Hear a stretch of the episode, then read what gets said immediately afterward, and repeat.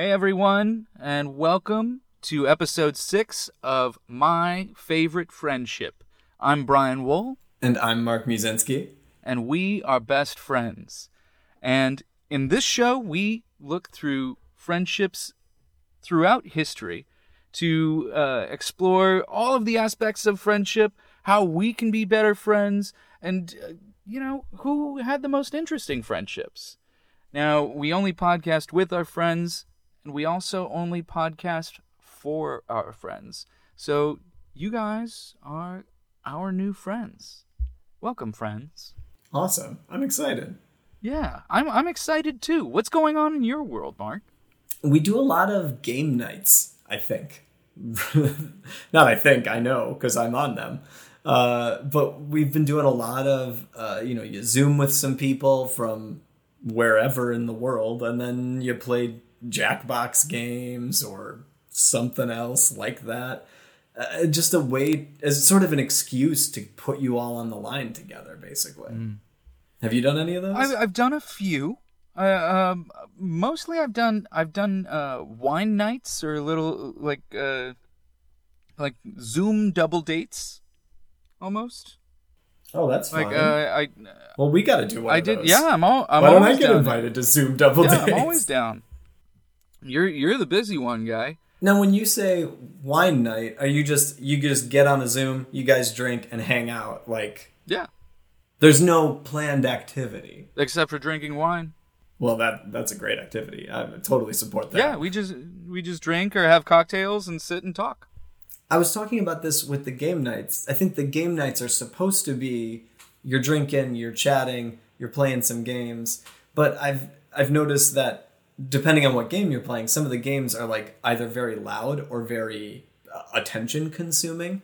And so sometimes it's tricky to get in conversation and stuff around the games. And also some games just work better than others over Zoom. Uh, so that that's always a challenge. But I do love playing games, so I'm never sad if it's just uh, playing a few games and then you hang up and you realize, oh, I guess I still need to talk to that person more to see what they've been up to. It just gives you another excuse to hang out. See, I think you just don't like them very much. Because I've found that every time I've had plans with people that I game with, I end up just talking to them more because we end up liking each other. Uh, It's the people that I don't like very much that I end up playing the games. All right. Well, I hope none of my game friends are listening. I'm just saying, man, like, if you really wanted to talk to them, you would have. well, I think that's a, a good segue to a friendship that I wanted to share with Oh, you. yeah? Because it's about two people who most of their interactions were uh, started, I should say, as them. They weren't just hanging out and chatting, they were doing stuff together. And then that blossomed into one of the most epic friendships I've ever read about. It was interesting, it was very complex, but ultimately it produced some of the most wonderful and world changing pieces of literature, uh, at least that I have ever read. And this is the friendship between J.R.R. Tolkien and C.S. Lewis. Oh, wow. So, J.R.R. Tolkien, the author of the Lord of the Rings books, The Hobbit, a whole bunch of other stories called the Silmarillion that are also in that same universe, and C.S. Lewis, who wrote the Chronicles of Narnia books and also kind of became a very influential Christian writer with books like the Screwtape Letters. They are both literary heavyweights in their own right. But what I didn't realize before I looked into this was that they both essentially influenced and supported each other in creating all of the seminal works that we know them for today. Wow. So these two, they're both bookworm type people, and they met at a faculty gathering at Oxford University, where they were both faculty members. Tolkien was in the history and linguistics department. C.S. Lewis was also a literature professor, I believe. And when they first met, it wasn't even like a love at first sight situation. Uh, in fact, I have here from C.S. Lewis's diary. This is how he described Tolkien upon first meeting him. He said he's a smooth, pale, fluent little chap, and he said that there was no harm in him, but he needs a smack or so. He needed a smack or so? Yeah, I'm not entirely sure what he means by that, other than that he wished someone would hit Tolkien for some reason. All right. Just wanted to make sure that I heard that properly. He needed a smack or so. Yeah. Yeah, okay. Yeah, maybe he maybe Tolkien did need a smack or so. You know, being a professor in linguistics and also inventing his own language, I'm sure that got him really high on his own dick. I mean, look, he was also a smooth, pale, fluent chap. So I don't know. Uh, the smacking really distracted me from the other weird things in this description. Well, of course he would be fluent. He is a professor of linguistics. I'm sure he'd be fluent in multiple languages. What was interesting is they they got off. You know, they met each other. They were cordial, it seems, but they didn't really bond right away. And part of it is because they were both involved in kind of two different factions of the Oxford faculty. Uh, Lewis was part of the literary faculty and or the literature faculty, and Tolkien was on the linguistic side. And they both obviously are two very different approaches to language. And apparently, that division was felt in the sort of socialization of the faculty as well. And then beyond that, C.S. Lewis was much more sort of gregarious and outspoken, and J.R. Tolkien was was much quieter and, and more personal about his business. I wouldn't assume that a, that a quiet person would need a smack.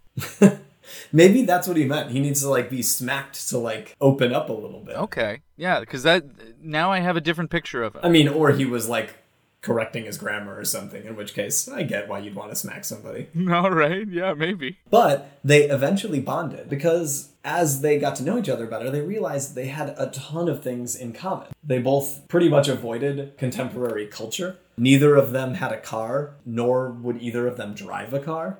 Both didn't pay much attention to politics or the news. Both had served in the trenches of World War One. Uh, and in fact, fun tidbit apparently the first Tolkien Middle Earth thing that he ever wrote, he was sort of dreaming it up while he was at the Battle of the Somme. So they were like really in the grinding trench warfare horrific parts of world war one and i fully assume that that shaped their later personalities and writing. And both of them lost uh, parents when they were very very young. But more than anything they bonded because they both loved myths and classic stories and literature and they would eventually push each other to write those two incredibly famous fantasy book series, some of the most famous of all time. And in fact, Tolkien wrote of Lewis that the unpayable debt that I owe to him was not necessarily just for his influence, but for his encouragement. He was, for a long time, my only audience. Wow. Uh, and it turns out, actually, fun other facts. Apparently, Tolkien may have uh, modeled the walking, talking Ent character, Treebeard, from his Lord of the Rings books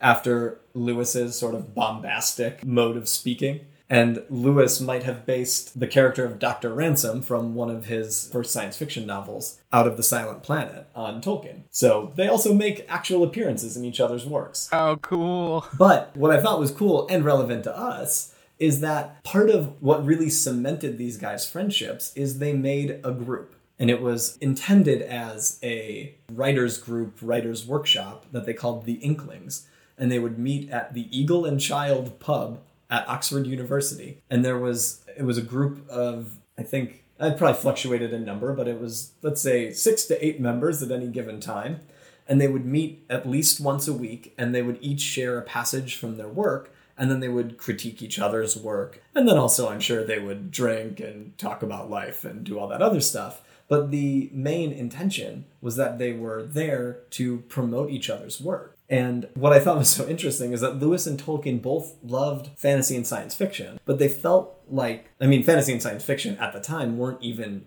genre names. I think Tolkien called the Middle Earth stuff time travel, and he called C.S. Lewis's science fiction stuff space travel as the genre name. Okay. But they both loved all these old myths, but they thought that all the modern stories that existed in these genres of time travel and space travel weren't really doing it for them.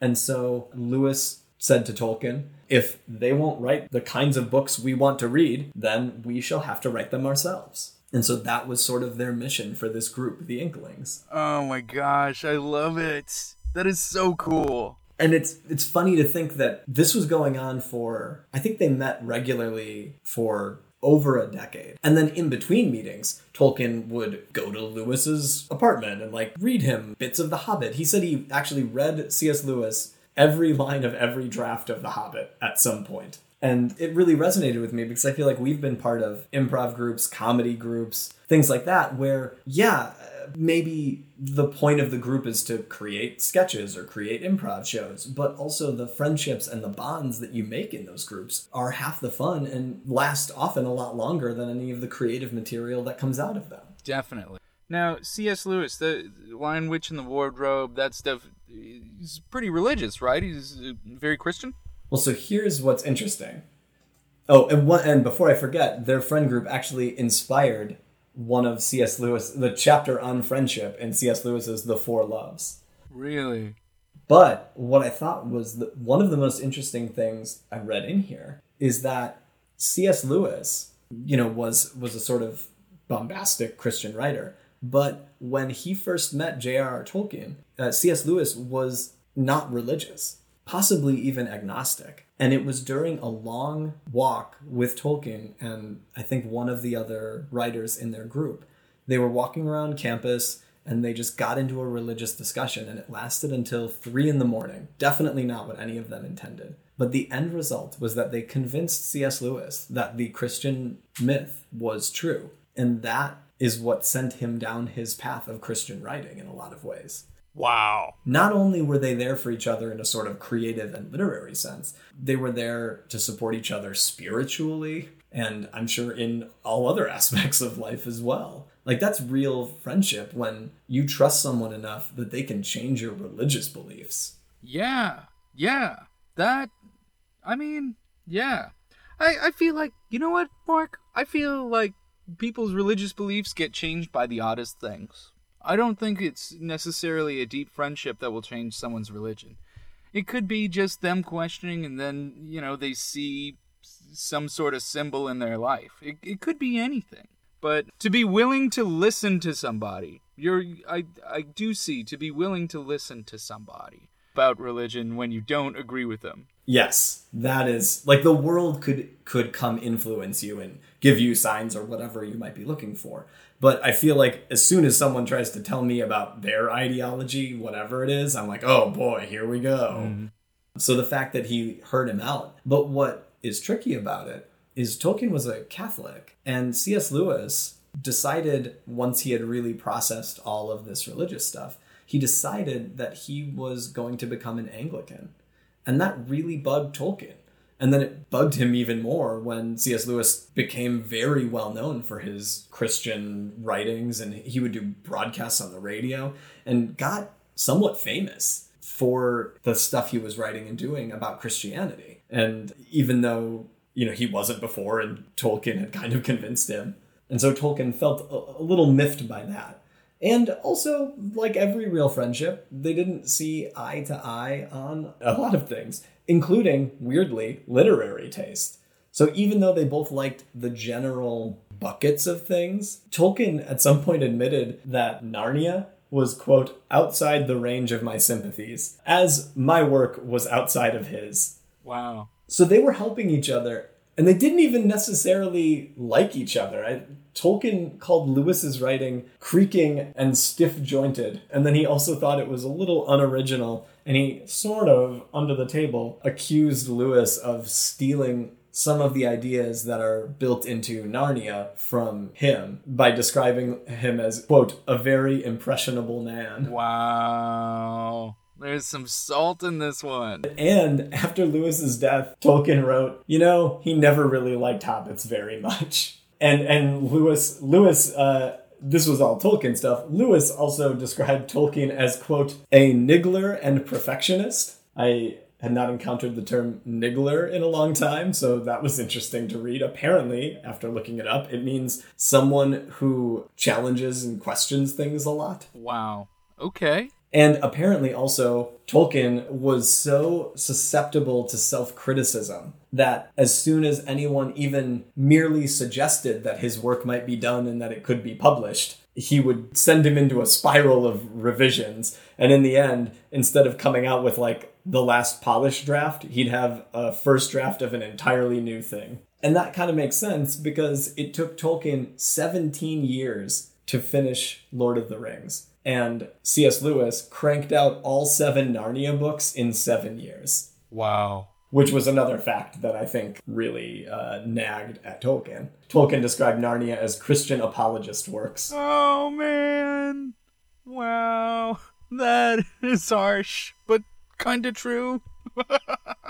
And what I think is so interesting is throughout this whole time where they might be disagreeing creatively, they were still helping each other. He was still reading Tolkien, you know, Tolkien was still reading every line of The Hobbit, and C.S. Lewis was still bringing passages of his various novels. And they were critiquing each other and drinking and hanging out and helping each other figure out stuff around Oxford and spiritual awakening and all that. And even though Lewis may have never liked hobbits, he was still there to write a blurb for The Lord of the Rings. In fact, they actually wrote the blurb together, uh, which I'm sure is not ethical in any way. Where where C.S. Lewis said that this book is like lightning from a clear sky, the conquest of new territory, and he said that the book would inaugurate a new age. And then Tolkien, even though he didn't really like Narnia, recommended the publisher or a publisher to Lewis for many of his books but what I thought was so interesting about it is that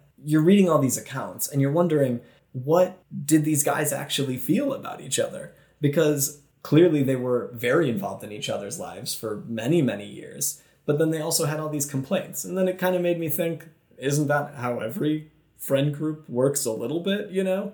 You're such a part of each other's lives. And then if you're writing privately to someone else, it's like, ugh, oh my God, can you believe what Mark did today? I asked him to bring over wine and he brought over whiskey. What an idiot.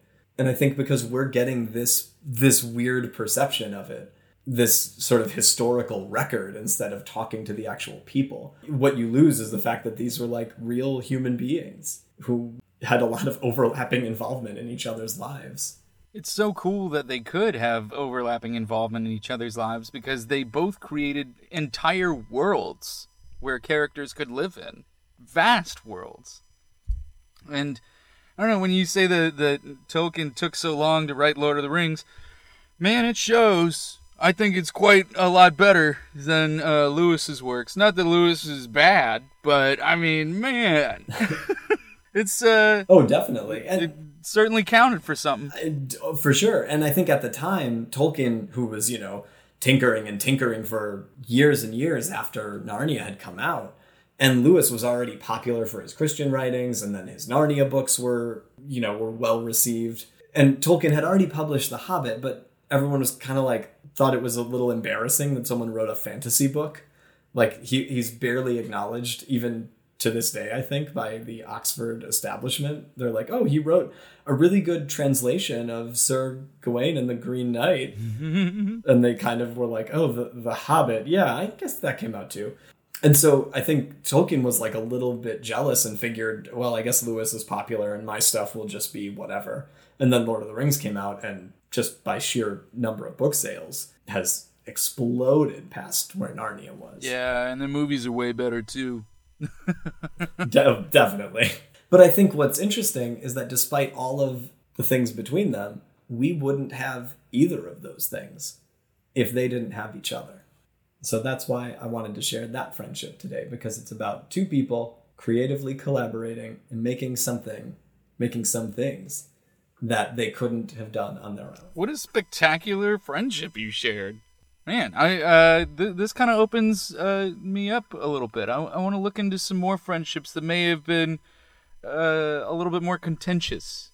You've already shared two friendships that were a little contentious. You had the Groucho Marx and T.S. Eliot. And now we have this one. That is very true. I, I, maybe that's a thing. I I like real friendships. You know, real friendships are messy. Oh, I mean that is true. Horse shit. I've had real friendships and they're fine.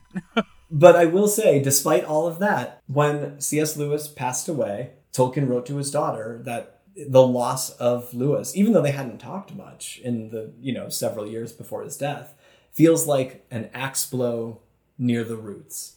Wow. You know, they were so a part of each other's lives that it didn't matter the little, you know, the squabbles they may have had. Their emotional investment in each other was such that it it was it still meant a lot to him. That's that's cool. That's good to know. Yeah, it's okay. It's okay to have friction sometimes as long as you as long as you have other stuff to balance it out, I guess. I mean, I've I've had fights with friends. Yeah. Yeah, I, I mean, I don't, I don't really have any friends that I'm that I have like serious disagreements with. You know, if anything, I'd say the biggest disagreements were like maybe with you and Keith about artistic things every once in a while, but that would be about it. And that maybe is the root of some of their disagreements too. You know, it seems like they were both very, uh, they were both trying very hard to make something very amazing. And I think when that happens, you realize the the sort of peculiarities and particularities of any given person's personality and inevitably you're going to bump up against some things. But i mean i remember as a kid like i had a friend who flipped a game board one time. Wow. we still hang out. That was i don't know why that was like the the cardinal sin you know? That's awesome. i think i i think i'm okay with it later because i was winning. So i'm like well i get why he did that Well, thank you very much for this great friendship this week, Mark. Everyone at home, please uh, continue to follow us on our social media accounts. Uh, send us any questions you have, uh, any uh, requests for future friendships you'd like us to cover. Anything else, Mark, that you can think of? i think they should have an amazing week All right, friends. Well, we'll we'll talk to you next week. This has been my favorite tr- friendship. Let me say that again. Wow. This has been my favorite friendship. Bye. bye